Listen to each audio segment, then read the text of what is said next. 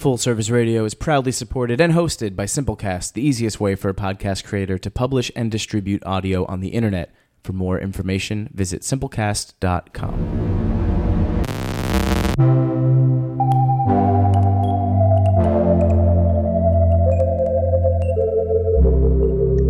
Full Service Radio.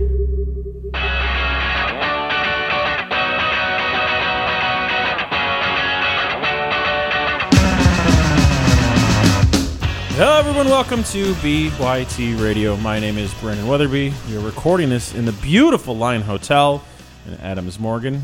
We're in the Full Service Radio studio. It is a beautiful day outside. It's the kind of day that makes you happy to live in D.C. All around us are very hip people, reasonably dressed people, unreasonably dressed people, and political commentators for the New York Times, because we live in Washington, D.C., BYT Radio stands for Brightest Young Things Radio, where I am the managing editor. On today's show is another managing editor of a very different type of publication. We are all over the place. Me or you? Managing editors. Yeah, oh, yeah. There's two of us in this one room. We both have beards and glasses on. Sound alike, too. And do we sound alike? A little bit, yeah. We're white and tall. Don't forget that. Damn right, we're white. And far-sighted. Never take a knee, everybody. So on the show today, Jason Dick, everybody. Jason's here. In addition to being the managing editor of CQ Roll Call, you are the host of a podcast. Those are few and far between these days. It's called Political Theater, because you work in politics, and there's a theatrical version of what you do. Nope, that's not what the show is. I've been on the show. I've listened to the show. It's you want to feel free to chime in. You've been introduced. You exist in this world now. No, I mean, one thing that we wanted to do in Political Theater is just take a step back and call people's attention to some of these absurdities, some of the theatrical aspects of political theater, and also look at some trends and things that are not particularly obvious. And that's a big umbrella. I think the last few episodes are pretty indicative of the show. So 2 episodes ago, you did sort of a primary recap. Mm-hmm.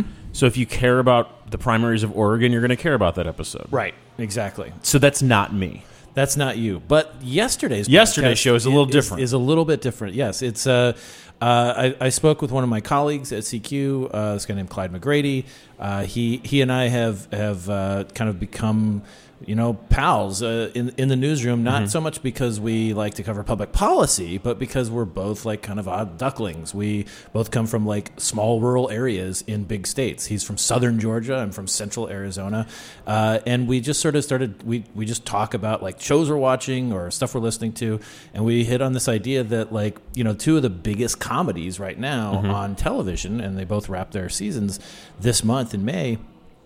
Atlanta, Donald Glover's show, an Emmy-winning show, and Roseanne, the rebooted Roseanne by Roseanne Barr. They kind of don't seem like they belong necessarily in the same room together, but there's a lot of similarities. And we wanted to talk about how they're both tapping into what Clyde and I kind of refer to as the desperate class, people who have a lot of anxiety about their future, about their economic situation. And it's interesting how well each show taps into that. Okay, the one thing that I was waiting for one of you to mention in the show, which I don't think came up, was the popularity of the shows. Mm-hmm. You talked about the critical acclaim of Atlanta. Right. It's an Emmy-winning show. Isn't that a nice thing? It's beautiful. No one's watching it. It's true. It's a lie. It's on FX. People watched Roseanne. People watched the reboot of Roseanne. Because people watched the reboot of Roseanne, Fox retooled their entire lineup to get in Last Man Standing in professional wrestling. Because they thought, and they are right, that more people will watch Last Man Standing live than Brooklyn Nine-Nine. I've seen 0 episodes of Brooklyn Nine-Nine live. I've seen every episode of the series. Does that make sense? Totally makes sense. So why didn't that come up in your show? Is it not something that you guys considered important, or did you think that does it really matter how we consume media as long as we are consuming it? Because people are watching Atlanta, let's be fair, but not nearly in the amount of numbers, and definitely not live. Right, and we probably like done again. We would have mentioned that like these are. They have 2 fairly different platforms. FX is a little bit more of a niche micro network within Fox. ABC is ABC. It's the biggest media company in the world, I think, or close to it. Shows move around the same way candidates move up. If they were doing that well, if Atlanta was doing that well and garnered the numbers, they would just move it to network. Probably. Not probably. It's happened before. People, like shows move all the time. Right. The only time they ever get moved to a smaller network is to become the anchor baby, a la It's Always Sunny in Philadelphia, but getting moved from FS to FXX because they wanted that to anchor that network, and it still does. Right. So the reason why I'm asking you this is because why do you think Atlanta is important to anyone that's not in that bubble? And I'm asking you this because you mentioned in the top of the show, right, you come from not this bubble. Right. Okay. A part of it is that I mean, in particular Atlanta, it introduced me to a world that I wasn't. It wasn't that I wasn't aware that there are people working in hip hop in Atlanta. You're not familiar with trap music? Did not know what the term was until, of course, I read a profile of Donald Glover in the New Yorker, and then, that's right. Then, you and checked all the boxes. But it is. I mean, again, beyond just it being a subculture that I think is interesting, just from my perspective of just being a curious human being. It is a way of looking at like an American story that I think everybody should know, and I feel that way about Roseanne too. Mm-hmm. I mean, Roseanne is not pitched at me. I mean, necessarily. Like, I mean, that's not my demographic necessarily. Because I wasn't into the show when it initially. This is another thing that you talk about on the show. I highly recommend listening to it. It's very short. All your episodes are like, what, 20 minutes? Yeah, you usually try to keep it around 15 minutes or so. Which is rare for podcasts. It is. We're going to go a tight 58 minutes today. We like to make sure people can listen to it on the way to work. Or back. Where do you work that's 15 minutes away? What luxury do you live? I live in Capitol Hill. Of course you live in Capitol Hill. Okay. You don't mention who the show is for. You mention who the show is for in Atlanta, but you don't really mention who it's for in Roseanne because Roseanne does wear her Trump support as the character on her sleeve. There is Jackie is the role of the nasty woman. I think it's more nostalgia than anything else. Yeah. I don't think at least the ad campaign wasn't. Right. No, it's interesting because when they rebooted it, relaunched it in March, there was a lot of it was almost like a wrestling type buildup, right? Of like, she came out of the gate saying, "I support Trump." I mean, she sort of almost cast herself as like the heel by going on. She got into it with Jimmy Kimmel, about like her beliefs and so forth. And the first episode, the relaunched, it's not a pilot as it's Clyde season 10. It's season 10, but it's in the premiere. Of season 10, I mean, she comes out of the gate and talks about Trump, and then it just kind of goes back into almost being like a reunion show. Yeah, and then they return to it a little bit, I think, in the finale. I'm not going to speak for the rest of the episodes, but I did watch the first night. The first night had 2 episodes. The premise of the first episode is Darlene is moving back at home because she's broke. Right. Also, they own a gun and forgot where they put the gun. And the premise of the second episode is Darlene has a gender fluid kid. Mm-hmm. And the gender-fluid kid wants to occasionally wear skirts, so he does, and Dan gives him a knife to protect himself, and the kid doesn't even need the knife because he could protect himself. Everyone wins. So, from just watching the show, not looking at the ad campaign, it's an incredibly progressive storyline, but it's being polluted by the reality of the lead actress. Does that make sense? It does.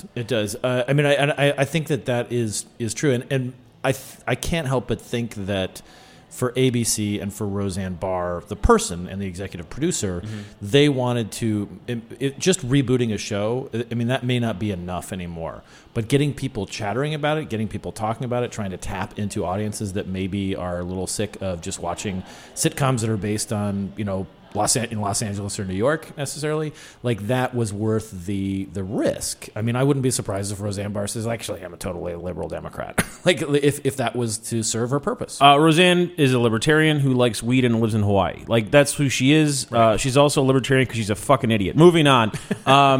You spoke about audiences. We have very, very different audiences for our readership. They both live in Washington, D.C. Do you want to? We're going to name names of who's in the lobby right now. Let's just do that. Who's in the lobby right now? David Brooks, New York Times op-ed, New York Times columnist. He likes to sort of pursue this center line, if you will, of politics, like not so nasty Republicanism, I guess you could say. And I would say that David Brooks. Readers probably is not the key demographic for Brightest Young Things readers.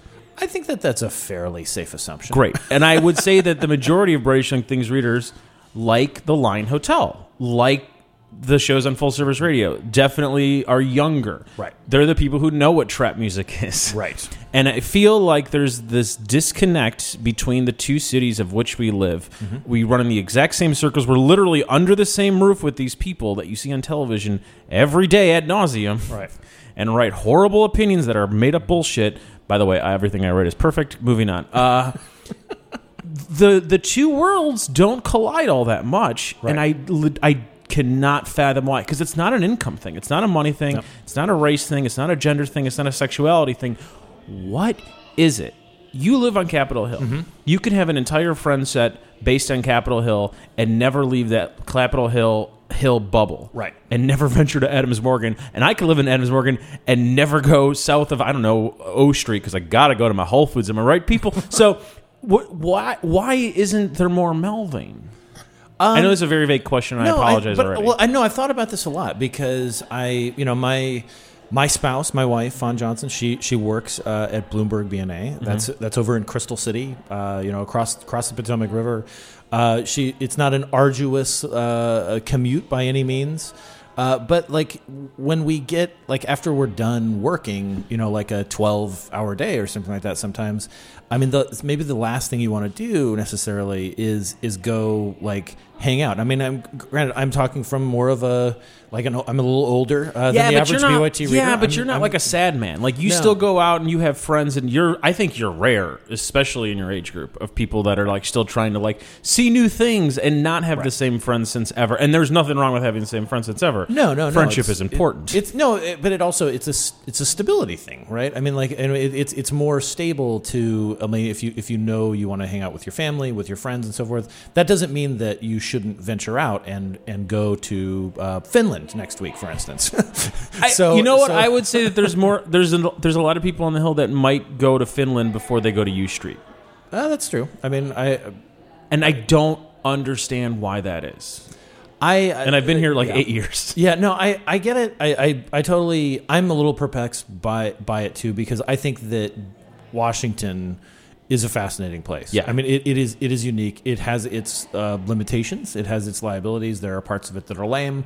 But there are also, it's a place that people want to be. I think that the term, there was this Washington Post magazine a couple of weeks ago about is DC getting too cool? No, I don't think that's DC is not cool, so they can't get too cool. Well, no, that's not right. Because we are not cool, we will inherently get cooler because there's the bar is so low. Right. But there was this term. Really quick, BYT throws events that don't suck. We are legitimately cool. If you think DC's cool, you're lame. Okay, go ahead. Jack, you want to chime in on this one? No, I have nothing for this. Damn right. You play it safe. We're the coolest motherfuckers out there. No one else will swear because they're worried about their brand. Anyways, go ahead, sir. What? I may have lost my train of thought. Remember when you were young and sellout was a bad term? Right. So I'm now the old guy because I'm stop saying brand. Now I'm 20 years ago, I'd be Bob Dylan didn't sell out. He got that Victoria's Secret commercial money. He's the best. Cool. Good for him. That was the smartest thing he's ever done. And now I'm stop talking about your fucking brand. What? You don't even do a thing. Right. What is that? Well, that's not a thing.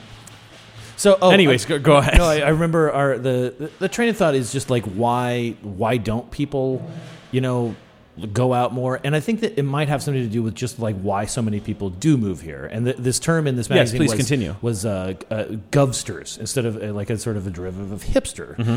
And it's very easy to get wrapped up in your identity as somebody who's saving the world or saving. Oh, okay. Party. And so maybe sometimes you're hey, maybe I should really just devour this briefing book as opposed to going out and having a good time and eating too much barbecue and drinking too much beer. Oh, I mean, that first person is so lame. But and I it is a balance because obviously people want their lives to be meaningful. They want their jobs to have meaning. But I think that people in Washington are still learning that balance, and so sometimes there's a group that goes, as you said, to U Street, to H Street, to Adams Morgan, and then there's there isn't a lot of mixing once you get to a certain point, and maybe it's just some of it's exhaustion. You have a kid and you lose I'll give you that 3 years in a row. I'll give you that. Yeah. I'm not going to knock anybody that's busy with a child here, right. But I am curious as to why when you go to an event like the Funk Parade, you don't see anyone that you'd... I shouldn't say anyone. That's not fair in any way. You don't see as many people as you would like that maybe you work on the Hill. That's the kind of thing. It's like, that's a little disappointing. Right. It was interesting. So last week, you would not know from looking at me, but I've begun running a little bit more. Yeah, you ran that 5K? So I ran a 3-miler last Wednesday. Not impressive. Keep going. Not impressive. But it's the ACLI Challenge, the American Council for Life Insurance Challenge. It's been around for more than 30 years, and it's a fun event because it's like members of Congress. Now I just feel bad for making fun of you. Journalists, people in the executive branch, judges, and it's a one and back course on in Anacostia Park, right across the Anacostia River. It's beautiful usually, and it's one of those few events where there are people who are like in their 20s and also people in their 80s. Like Chuck Grassley usually runs this race too. And drop there, and everybody. He didn't run it this year though, but people like are into it and they do teams, and it's like it is more of an aspect. I hate to use the word community too much. No, you haven't used that word once. It's one of those words that has some. It has a loaded bullshit meaning, like brand. Right. Yeah. Speaking of Donald Glover, community. Hey, if you've ever listened to the wonderful shows here on Full Service Radio, I'm sure you've heard a lot about community and definitely about brands. Everybody, hopefully not too much about brands. Lots about brands. I'm a brand ambassador.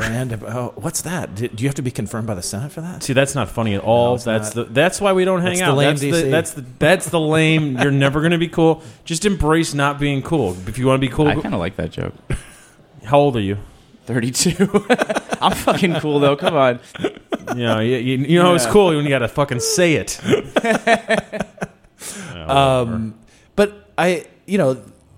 Then I ran another race on Sunday. This was the Capitol Hill Challenge or Capitol Hill Classic, and that was a 3K, 1.8 miles. Oh my God! Come on, and that's my daily commute. And my wife Fawn, she ran the 10K part of it because she's in shape and awesome, and I ran the 3K part because I'm. If I was getting a presidential physical, they would say I'm in amazing shape, but otherwise I'm in obese. At this point, I'm 250 pounds. I'm 6'3". That's fat. I've got a beer belly. Yeah, but now it hurts to run more than a couple miles at a time. But the good thing about 2018 is now you're still on the medium to thin side of it. It's working out. Yeah. But I enjoyed doing both of these races because I saw people I saw people outside of my normal comfort zone. I mean, more than just journalists, more than just people on Capitol Hill. I saw people, the people who not just frequent coffee shops, but work in coffee shops. Yes. That was a good feeling. Like the people who, my Fawn does yoga with, they were there. I mean, it was just a good, sort of vibe. And I feel Capitol Hill maybe is a little bit more. It has a little bit more of that. It's a bigger place. There's 40,000 people who live on Capitol Hill. Do you feel like Capitol Hill is its own little micro ecosystem type of thing? It's kind of its own town. It feels like its own town. Okay. Because you can go there and it can feel suburban or urban. Like you can walk your dog and never know that you're in the midst of the United States Capitol. Or you can go to the world's largest repository of knowledge, the Library of Congress, and it's all within a mile of each other. Yeah, that's weird. Have you ever actually used the Library of Congress as a research facility? I have not. Okay. We've actually sent some people at Roll Call to use it, particularly when we were doing some research on what Roll Call had done, because we donated a lot of our archives, particularly our photographs there. So they have a lot of stuff there. I've frequented the Library of Congress a lot because it's just an amazing place. It's beautiful. I think the Librarian of Congress, Carla Hayden, is awesome. Yeah. I've interviewed her a couple times. And they used to do this book fair in the Madison building, which is the newest of the buildings. And outside of the Pentagon, it's the largest office building in the area. I didn't know that. It's huge and wonderfully, brutally ugly. It's just I love buildings like that because it's no one will love this building if I don't. And it's It's this amazing ability. Anyway, the Library of Congress employees used to cull all of their own books every year, and they had this book fair, and they sold it, and the proceeds went to charity. And for some reason, there's some sort of ethics thing that was tripped, that it wasn't an approved charity they were using or whatever. So they put, like, the administration put the kibosh on it last year, and I'm just like, what? I mean, it's like saying you're telling me that Girl Scouts can't sell. Like, you're telling me that the Trump administration shut down a knowledge event? That doesn't sound like progressive Mike Pence's stance. By the way, I'm pro-gay, hail Satan. Continue. No, I was just saying, another example of like one of those like little worlds. Mm-hmm. It's a better place for that. It's more conducive to that. I mean, The Line, this place is awesome, but it's only been here for like a year now, right? Or not even a year. No. I mean, the construction's been going on for longer than the Library of Congress has been around. So it opened soft December, and it opened officially in January. And is it fully open now? Yeah. Like all 7 floors are open as of like a month ago? I mean, I believe so. Yeah, we did an event on the roof on the top floor, and the room was open. So, but what about the floor below? Because when I was here the last time, the top 2 floors were entirely sure. Yeah, we're getting to done. Right. It's a process. Is it like Metro getting back to good? Ugh, horrible. No, 2 things about Metro. Controversial statements here. Stop complaining. It's better than nothing. Actually, I lied. 3 things. 2, every line needs to be 24/7 if it's underground. There's no excuse for that. Even if you run the trains every 40 minutes, people work. If you're broke, you need to do that. And number 3, it needs to be a flat fee. I don't care if you jack it up. I don't care if you lower it down. It has to be a flat fee in and out. None of this, like, I got to go to Rockville for $5. That's bullshit. It doesn't make any sense. Buses are a flat fee. I'm right about everything. Hail Satan. Continuing to the Library of Congress thing. I mean, I was kind of wrapping on it, but it's like this place may become that hub, that type of hub where people come. I mean, it's not the Library of Congress, of course, but it is a place where, again, we're here. David Brooks is here. You know, yeah. Like it's a sign. Maybe it's your archetypal. That is a sign. Is the people that know what trap music is will be coming here less and less.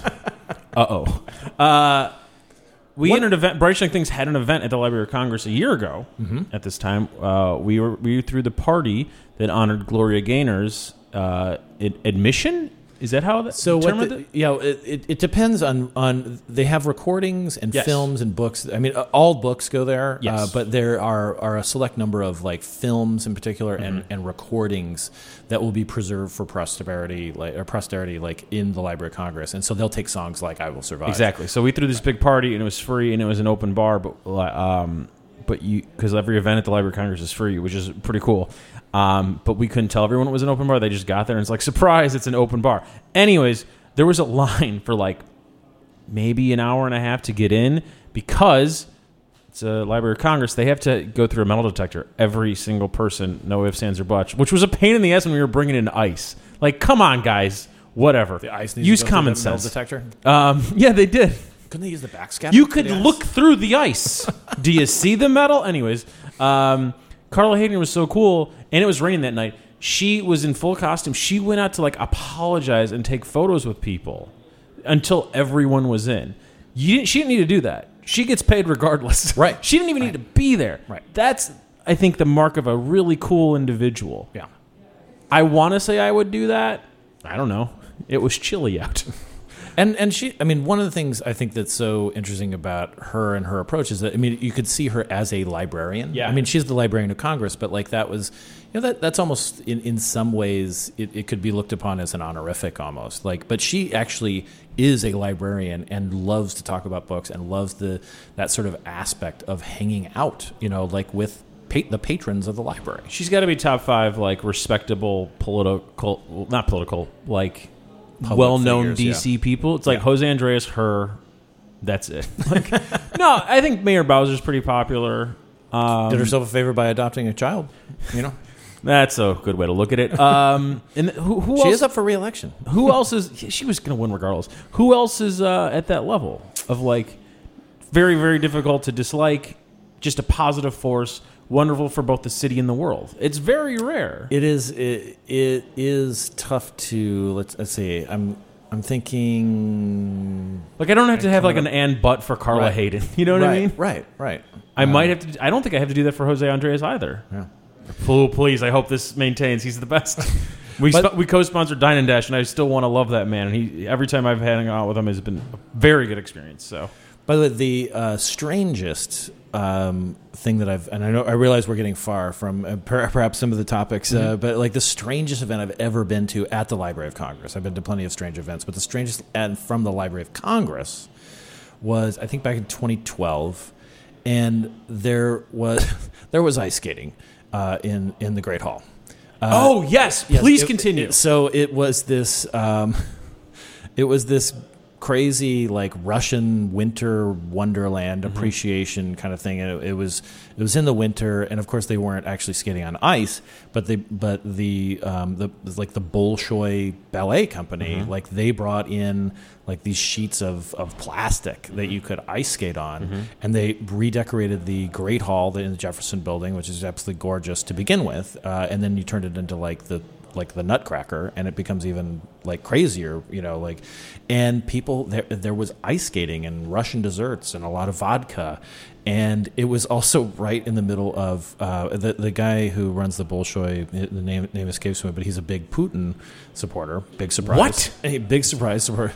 And this was right after Pussy Riot had been sentenced to prison, like the members of Pussy Riot, and he was asked about this at a sort of a meet and greet the press right before we do this crazy event, and so like this ballet company artistic director like just went off about Pussy Riot and how how disrespectful they were to the church, and like they should be it sounded like a it was a full bore, like horns practically grew out of his head, and then it was like, okay, on to vodka caviar and ice skating in the Great Hall. That sounds right. I think the reason I had this on the brain too is because Pussy Riot performed last night at Black Cat. See, Black Cat is probably the best example of real, quote unquote, real DC and Hill DC, where I've ran into the most people, not at a Hill event, at Black Cat. Yeah, people from the Hill like Black Cat. Probably it's sort of been parodied in Veep. It's my favorite venue. I'm really mad at them now because their cheapest beer is $6, and it's Black Cat. Come on, guys, it should be $4 at most. Don't give me that bullshit. It's a PBR tall boy. Fuck off. No, $4. Then serve me a 12-ounce pecan. That's still high, but you're Black Cat. You're supposed to be the cool dark punk rock club. Anyways, name one Pussy Riot song. I can't. Exactly, no one can. They're a cultural event, not a musical act. About a year and a half after that, there was an art exhibit at the Corcoran that also employed this fake ice thing that you could, and you, the viewer, could skate under the art. It was one of the coolest things, in a very only in DC, only in the art world, only where there's like money to do these type of events thing. Those are the type of events that I think a lot of people on both sides of DC completely like miss. They don't even realize it's happening. And do you think a lot of people realize that? I mean, not only does the Renwick have like the Burning Man exhibit right now. Everyone that reads BYT knows that. But that it's also out in the rest of the city too. Yeah. It's like, oh, there's a random like half head of Maya Angelou. Awesome. I think if you're reading BYT, you do. Okay. We did a first look on that. We have the closing party coming up, and that's one of the things about my job that I really dig, because like I get to focus on that stuff, and you have to focus on the primaries in Oregon. And you have to know that stuff. I do have to know that stuff. I don't. I need to know what's coming up. We all have our crosses to bear. I have no cross to bear. I'm having a great time. I love my job. I love our site. The White Sox are your cross to bear, Brandon. Oh, I have no problem with any baseball. Baseball is greater than hockey nowadays. Ovechkin likes Putin. If you like the Caps, you like Putin. And if you're okay with that, that's cool. Be okay with that. If you're conflicted in any way, stop watching hockey. It's that simple. Root for the Golden Knights. You got to root for gambling. Jack, do you have any idea what we're talking about? No. Okay, basketball's number 1. That's right. He's a big basketball fan. The real capital of the United States has a new NHL team, a franchise NHL team, the Las Vegas Golden Knights, and they've waited their inaugural year. Yeah, they waited 8 long months to make it to the finals, Stanley Cup Finals. Yeah, and they're playing the Washington Capitals, and again they're hosting. So the real capital of the United States, Las Vegas, is hosting the the Capitol in name only, Washington. Go Knights. You could look at wonderful photos by the fantastic photographer Armando Gallardo on brightestyoungthings.com. We put him up this morning at 9:30. He went to the watch party last night at the Capitol One Arena. Is that what it's called? Whatever it is. The Verizon Center? I like to call it the MCI Center still, because that's what it was when I first moved here. That predates me. The MCI doesn't even exist anymore. I think what was the... Does U.S. Cellular still exist? I don't think it does. I don't think it does either. Where do the White Sox play? Guaranteed right field. Yeah, there's literally an arrow pointing down on the sign. And that's like on the stadium. So that's not a good. Is it guaranteed rate? Like it's like a mortgage company or something? Okay. Like Quicken Loans Arena. Okay. Yeah. Real sad. When I went to a wedding in Southern Illinois, near Ava, Illinois, back I have no idea where that is. It's basically the Kentucky part of Illinois. Cool. I've never gone. Anyway, there was it wasn't even a minor league baseball team. It was an independent league baseball team. The Southern Illinois Miners, and they were, and I forget the name, but it was a storage unit facility company, and that was the stadium, and it was a beautiful stadium, really. But it was like secure site stadium or something like that. It's great. And I just thought, like, this is nuts. I mean, and I think about like naming rights now. We don't even think about it anymore. Like, remember it seemed so gauche at one point. Oh yeah. And now it's like the Celtics have like General Electric like symbols on their uniforms. Did you see that last night? Well, everyone does. Goodyear is Goodyear the foot? What do the Cavs wear? What's the foot logo? Is that Goodyear? I think it's Goodyear. Yeah, it's Goodyear. They all do. Okay, good for them. Oh, I think somebody. Could you look up the Los Angeles Clippers one, because they have something cool. It's like a condom or something like that. Yeah, it's not that. It's something cool, though, right? Yeah. Trojan ends LA Clippers. Oh, it's Bumble? Yeah, Bumble. Wow. There you go. So it is cool. It is like... That's funny. That's funny. Bumble. Whoa. Do you know what Bumble is? Yeah, it's a dating... Do you know what separates Bumble from the crop? You tell me, like, because it's just going to sound like an old man explaining, Gen X explaining something. The lady picks the boys. Oh, yeah, they have to write first, I think. Yeah, that's it. Okay.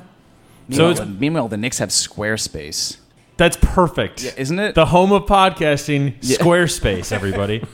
What are the Bulls? I don't think the Bulls have one. They may not. Yeah, not every team has. There's some holdouts. Yeah, thank God. Do the Suns have one? Do the Phoenix Suns have one? I'm gonna look now. Do you still root for the Suns? I do.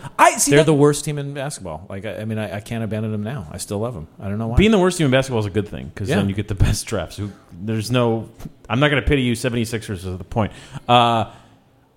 Basketball is the future. Thank God. It's fun to watch the Wizards play. Yeah, yeah. No, there's no qualifiers. I like watching the Wizards play. I don't root for them. I still root for the Bulls, even though we suck. And I want good things for John Wall, and I don't think they're ever going to win a championship with him. I'm still convinced that that's still a fun experience. Right. Where every other sport has just been more negative. Let's not talk about sports. No one cares about that on Brightest Young Things. Does the Phoenix Suns have a... I'm not seeing it. Perfect. So you're still... But that's probably because no one wants it. They still use the sun. That's not funny. That is not funny. You, in addition to being you are the editor, so you get to assign your own stories. You get to occasionally write about fun stuff within the district. Right. I love a local tourist type of thing. Right. Someone's coming in from out of town. You want to impress them with some oddity of Washington, D.C. Where do you take them? What do you do? So, I mean, for like the full day sort of experience? Sure. I think I would start out probably on a place like Theodore Roosevelt Island. Okay. In the river. Okay. Go. And depending on how like sweaty they wanted to get. I mean, if they wanted to just see it, we'd just do like a quick like once around the island and see the statue and then head somewhere else. If they actually wanted to like run or hike or do whatever, we could do that and then go across the Key Bridge, and then show them the Exorcist steps. Yep. Which is kind of cool. And a lot of people... there is this history to DC that has nothing to do with politics, and I like to cite The Exorcist and how what a crazy movie The Exorcist is. Still, I think it's still a little scary of a movie. I mean, I'm not a big horror guy. What are your thoughts on the like 2001? Was it 2000? 2001? It was 2000. Like right. We're gonna add a few new graphics. Type of thing. So I saw that it was like the 40th anniversary, I think, or something like that, 40th or something, that anniversary, or 50th. No, it was 40th anniversary in 2013. I didn't know The Exorcist enough to know what the difference was. Okay. But I saw it at Georgetown, and I thought, this is great. And it's amazing how creepy of a movie it is. I mean, aside from just the, head spinning around and green vomit and all this kind of stuff, I mean, there is it is a movie filled with dread. And dread is a tough, tone to get. And, Georgetown is a really cool campus, and I like Georgetown. I don't like driving in it, but if I walk there and I can get coffee and a beer or whatever, I like it in that sense. Sure. But Georgetown is a very unique, kind of thing. And I love walking through it. That being said, when you walk through in the winter or when it's foggy, it's creepy. Okay, there you go. So far we're going to an island. Right. In the Georgetown stuff. So two very good murder locations. Right. And then up Rock Creek. Okay. And I mean, again, depending on whether, the person is a vegetarian or wants, barbecue or whatever, I'd probably eventually bring them here and take them to Federalist Pig. Federalist Pig is probably the newest barbecue restaurant in the city. It opened in December of 2016. Right, but the guy who opened it also had he previously had a barbecue place on Florida Avenue called D-City Smokehouse, and also catered my wedding, which you were at. Yep. You remember that. And it's fantastic food. And he also used to work at Hill Country. Right. He was the pit master there. It's great barbecue. We've written about it quite a bit. It's made our best sandwiches of the list on BYT. It's in the current issue of Washingtonian. They have their big barbecue roundup.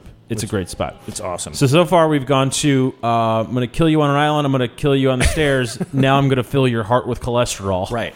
And then we're going to go down to Miss Pixie's because I love Pixie. And I think that aside from it being just sort of a, a little quirky kind of thing, you get to see, I mean, granted, she gets a lot of stuff from estates that are in the greater area. She's an estate buyer and she brings all the stuff in. And that's why you have mid-century Danish, furniture. But a lot of the stuff that ends up there is also indicative of this area. So there's a lot of weird books and music and so forth that is from this the people who lived here, and it's just it's a look at a different kind of DC, and that's on 14th Street, just south of you. And then I'd probably take them up to Malcolm X Park, and show them that where you also got married, right next to the park there. Yeah.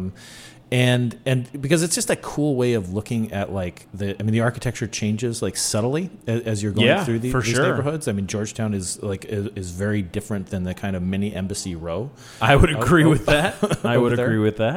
There's also the Joan of Arc statue. Yes, where I'm trying to think, I'm trying to place that exactly. So that's on the above, top part, closer to the line than to U Street. Okay, and. So this is the best way to talk is with your hands over a microphone. So it's sorry.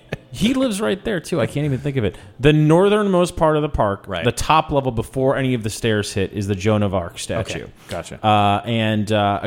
My not favorite part of it, but occasionally the big sword is there, and occasionally it's not. Because people want the big sword, which I understand totally. Everybody wants the big sword. And if I could take the big sword without hurting anybody, I totally would. I'm not going to do it. But it might create jobs. That's all I'm saying. Right. Absolutely. I would, depending on, the time is a little fluid. Say it's a flat circle and we can just do three meals.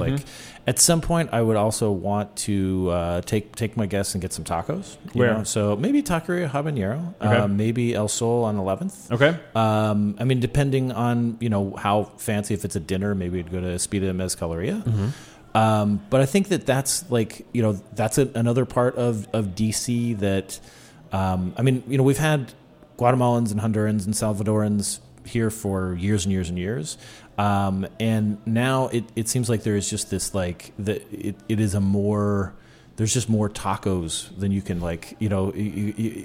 there's such a great. I disagree. There needs to be more tacos. No. I'm saying it's a good thing. You can. Yeah, I'm saying it's not a good thing. There needs to be more. There's not enough. I'm not joking. And look at this. I'm from Arizona. Yeah. I can be known to be persnickety about Mexican food. It's just a different type of Mexican food. Yeah, it's not Mexican food. Yeah, it's just.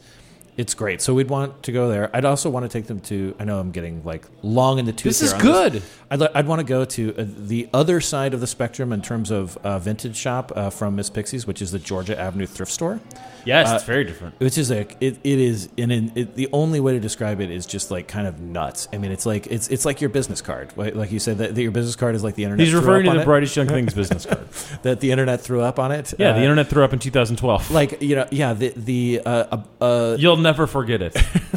The Georgia Avenue thrift store is like the entire municipality of like Upper Northwest threw up on a vintage store, and here it is. You're like, making it sound not appealing. That is true. Although people who really want to go to a cool thrift store, they will know. They will know that that's the place to go.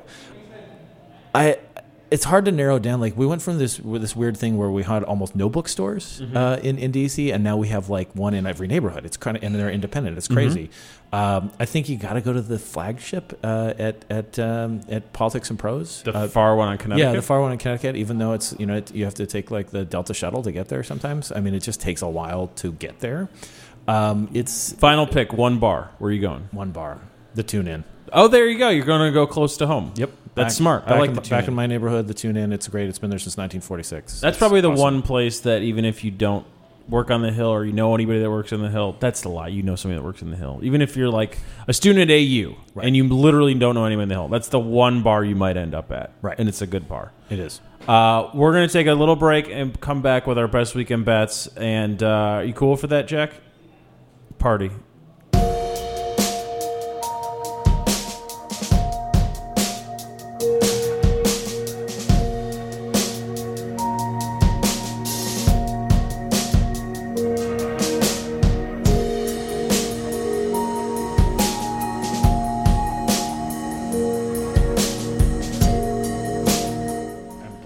Every Thursday, we publish our best weekend bets because Thursday is a weekend in Washington, D.C. It's true. They go live. Or Wednesday, if you're cool. Stop it. Stop it. That's not funny. Stop it. Apologize right now. Never. What did you go to Pussy Riot last night? No, I didn't. Did you do anything cool last night? Yeah, I had fun last night. What'd you do? Tell me everything you did last night. In detail, what'd you do here at the Lion Hotel in full service radio? Crazy kind of performance thing in the studio. And then I had dinner with an old friend. Who is the crazy performance? It was a rapper named Thrax. It was great. People were standing on the tables and jumping around. It was really great. Good. Yeah. Who was your old friend that you had dinner with? She's the leading African American culinary historian in the world. What's her name? Jessica B. Harris. Where does Jessica live? Brooklyn. That's right. So she's just visiting. Yeah, she's visiting. Is she staying in the beautiful Lion Hotel? She is indeed. Is she enjoying her stay? Very much so. Do you think she's hanging out with David Brooks? No. No, or you don't know? I don't think she is. But you don't know. Quick aside there. I once had a girlfriend whose sister ran a blog called Shut the Fuck Up, David Brooks. We've all had a sister with a blog. That was called Shut the Fuck Up, David. That was cool. Why didn't you chime in on that earlier? I don't know. Cool. Yeah. He walked right by us. Oh, my God. Really? Yeah, he walked right by us. We could have said, like, hey, anyway, I was reading Shut the Fuck Up, David Brooks. And he would have been like... All right, that was funny. I like that. Anyways, every Thursday at BrightestYoungThings.com, we publish our best weekend bets. We do it for Washington, D.C., New York City, Chicago, Illinois, and we give you LGBTQ picks for Washington, D.C. This week's theme is Jennifer Aniston because Jennifer Aniston has been announced... They have a new Netflix movie. Is it a movie or series? I don't really know. I've heard both. Starring her and Tignataro. Tignataro is the curator and performer of the Bensonball Comedy Festival, which we also announced this week. Tickets for that are on sale now for the Lincoln Pass, which allows you to come to all four of the shows. It's in October. It's very fun. It's all women except one man from Queer Eye because BYT is fucking cool. Here's our Thursday picks for Washington, D.C. Mount Kimby is at the Black Cat tonight. We just published our interview with Mount Kimby. Read it. Jose Luis Paz Sanchez did a very fine job with that. For our sports pick of the night, we're going to recommend the Old Pro Hole-in-One Invitational at Owens Ordinary. It's a beer event. We wrote about that in our May draft picks. And for our other show pick of the night, we're definitely looking forward to A Place to Bury Strangers at DC 9. That should be good and loud. Do you have any picks, Jason? I can't improve on it. I mean, I would have said I just saw that the Nationals are actually down in Miami, but I would have picked a Sunday baseball game just because that's perfect Sunday. But I have nothing. Fantastic. Moving on to Friday. Friday, Memorial Day weekend. Wake up early and join us at Creative Mornings May Talk at 6th and I. Svetlana is giving the talk. You might know Svetlana because she is my boss. I legitimately like my boss. That's a weird thing to say into a microphone because it seems like I don't, but I've had bosses that I don't like, and I would not mention them. So, no, I really like Svetlana. She's giving the talk at Creative Mornings at 6 to 9 on Friday. It's sold out, but they have a waiting list thing, and I don't know if you guys know this, but if it's in a free event at 8:30 in the morning, even if you're signed up, a lot of people won't show up, so sign up to the waiting list, and you'll probably get in. I'm going to also recommend the Washington Ballet's Giselle at Wolf Trap. Wolf Trap is almost in full swing at this point. It's an outdoor venue. It's really nice weather out. It's going to be miserable on a Friday night in July. This is a Friday night in May. It's still relatively fine. And I'm also going to recommend the DC Black Pride Kickoff. There's two events I'm going to recommend. Number one is the big one at the Grand Hyatt Hotel. And the other one is Shangela performing at DC Black Pride, Rock the Block. Shangela should have won Season 3 of All-Stars Drag Race. Drag Race All-Stars Season 3. Trixie Mattel did one. I love Trixie Mattel. This is no shame to Trixie Mattel. I think Trixie Mattel realizes that Shangela was robbed. Justice for Shangela. Hallelujah. That's her catchphrase. Shangela is great. Amazing. If you don't know what I'm talking about, why are you living right now? Like you could use. You're listening to this on the internet. Use the internet to learn about Drag Race and be a better human being. That's it. There's no jokes there. I'm just telling you how to live. Saturday of Memorial Day weekend in and around Washington D.C. As of Saturday, all D.C. public pools will be open. It's hot in D.C. Go to a pool. God, Banneker looks so good. Banneker's awesome. I was riding my bike from Colony Club Coffee on Sunday. It was relatively hot. Look at you, DC reference after DC boom, reference. Boom. And I just thought, when are they opening? It's just it's Saturday. So they're going to be open Saturday. There's a bunch of those weird news you can use. There's also those weird events on Friday, you come for 2 hours. No, Saturday they're just open regularly. It's great. Jack, do you have a DC ID yet? Yeah, I do. Okay, good. You need to. They're all free as long as you have a DC ID. That's kind of important. It's the last day to see the Barmecide Feast at the National Air and Space Museum. Do you know what I'm talking about? No. Oh, wait. Is this the 2001? Correct. Thing? Yes. Yeah. So if you want to put something on your Instagram, that's what you're going to want to put on your Instagram. Everybody, brand ambassadors. And similar to Jason's pick, I'm also going to recommend to eat some pupusas at Pupusapalooza at El Tamarindo.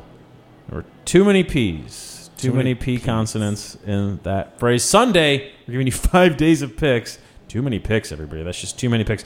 Sunday's show of the night is Willie Nelson and Sturgill Simpson co-headlining The Anthem. That show is originally going to be part of Willie Nelson's massive tour he's doing also with Sturgill Simpson and Elvis Costello, and that was going to be at Meriwether. Kind of glad it's just Elvis Costello and Sturgill Simpson at The Anthem rather than Meriwether. Elvis Costello's fine. He's hit or miss. Yeah. I've seen him live, and I've had an okay time. And Meriwether is a commitment.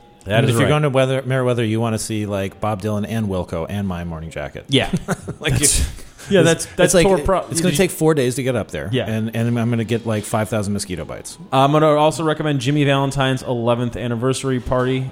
They've been around for 11 years. Do you like Jimmy Valentine's? My favorite. I love that place. Yeah. You don't live nearby, so you very rarely go, as my guess. I did, because I lived northeast for about a year. Yeah. That was the first place I came after moving from Brooklyn that made me feel like it was a Brooklyn spot. Yeah. They're rare. Isn't that rare in D.C.? It actually is. Yeah, damn right. I'm right. Have you been to Jimmy Valentine's? I have not. Yeah. I've heard Jimmy Valentine's. It's filthy. Yeah. I'm liking the fact that both of you are recommending places and then adding, they're filthy. I'm going to recommend This Is the Kit at DC9. I'm not really recommending it for This Is the Kit. I'm recommending it for the person in the middle of the bill, Adam Schatz. Oh, yeah. He's in the band Landlady. Mm-hmm. Best show I saw in 2014. And their last record's very good. The record before that is damn near perfect. He is a great performer. He's been on my other show, You Meet Them Everybody, a handful of times. I really like him and that band. Moving on to Monday. It is Memorial Day. It is a holiday. You're not going to work, and if you are, good for you. You need to make money. I get it. Okay. We updated our burger guide at BrightestYoungThings.com. So if you want to read over an hour's worth of words, about because we have the thing of like, how long does it take to read this? It's an hour's long words about meat. Go to what's not to like? Damn right. The Phillips collection is free for anyone 30 and under from Memorial Day to Labor Day. So I'm going to recommend that on Memorial Day.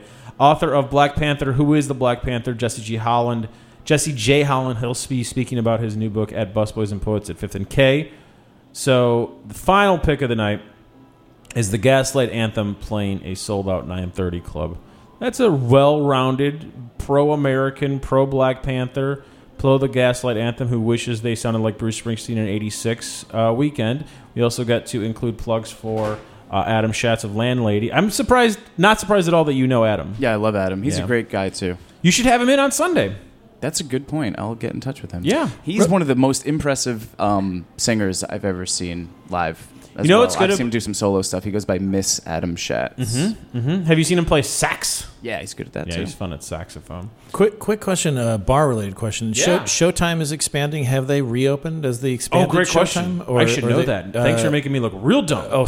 That was not the intent. I don't know. But one of my favorite bars in town. And I hope they don't lose the charm because it's just... You know what? I hope they do lose the charm. I hope they become a corporate sports bar. They just throw everybody a curveball. Hey, you know how you used to have the best soul nights in Washington, D.C.? Fuck that. We're going all Nats all the time. It's going to be great. Yeah, Showtime's a real... I like that little area, that little like 2-block strip of bars and restaurants. Mm-hmm. Yeah. I mean, we've got Boundary Stone. Mm-hmm. You've got... it's not Red Apron. It's Red Hen. Red Hen, just down the street from that. I mean, it's great. And then if you go on Florida, you've got like a mini wonderland of food there too. You've got Ancho, the cider place with the small plates. You got meat and cheese, which is great. You got the Chico, or not Chico, that's on Barracks Row. But you've got the losing the name right here, but it's a Korean chicken place right across from meat. Have you been to the Ancho? That's not that one. The one that's like up in Northeast? Not Northeast. It's still Northwest. Oh, it is? Okay. Yeah. Oh, on Kennedy Street. Yes. No, I have not been to that one. Have you been to that one? Yeah, I have. That's super cute. It is. Cute. You should take your wife to that and go on a little mini pincho and cider date. Sure. Oh, I'm so white. God, I'm pinchos the whitest. And ciders. Have some pinchos and ciders on Kennedy Street in Washington, D.C., everybody. Real D.C. Hashtag cool. D.C. cool, everybody. Oh, thanks for listening, everybody. You can follow Jason where? At Jason J. Dick on Twitter. You have the best name. I love it. I hated it growing up, but I grew up in a shit-kicker town, and now I don't live in a shit-kicker town. Did you get beat up because of your name? I didn't get beat up, but I got in a lot of fights. Did you win or lose? Most of them were a draw, as most fights are. Cool. Yeah. You got a good name. Never change. It's too late now. No, you can change whatever you want. I don't know. It's my brand. Dick is my brand. The wrong time to be saying that stuff, buddy. Arrested Development comes back Tuesday. Thanks for listening, everybody, and have a wonderful night.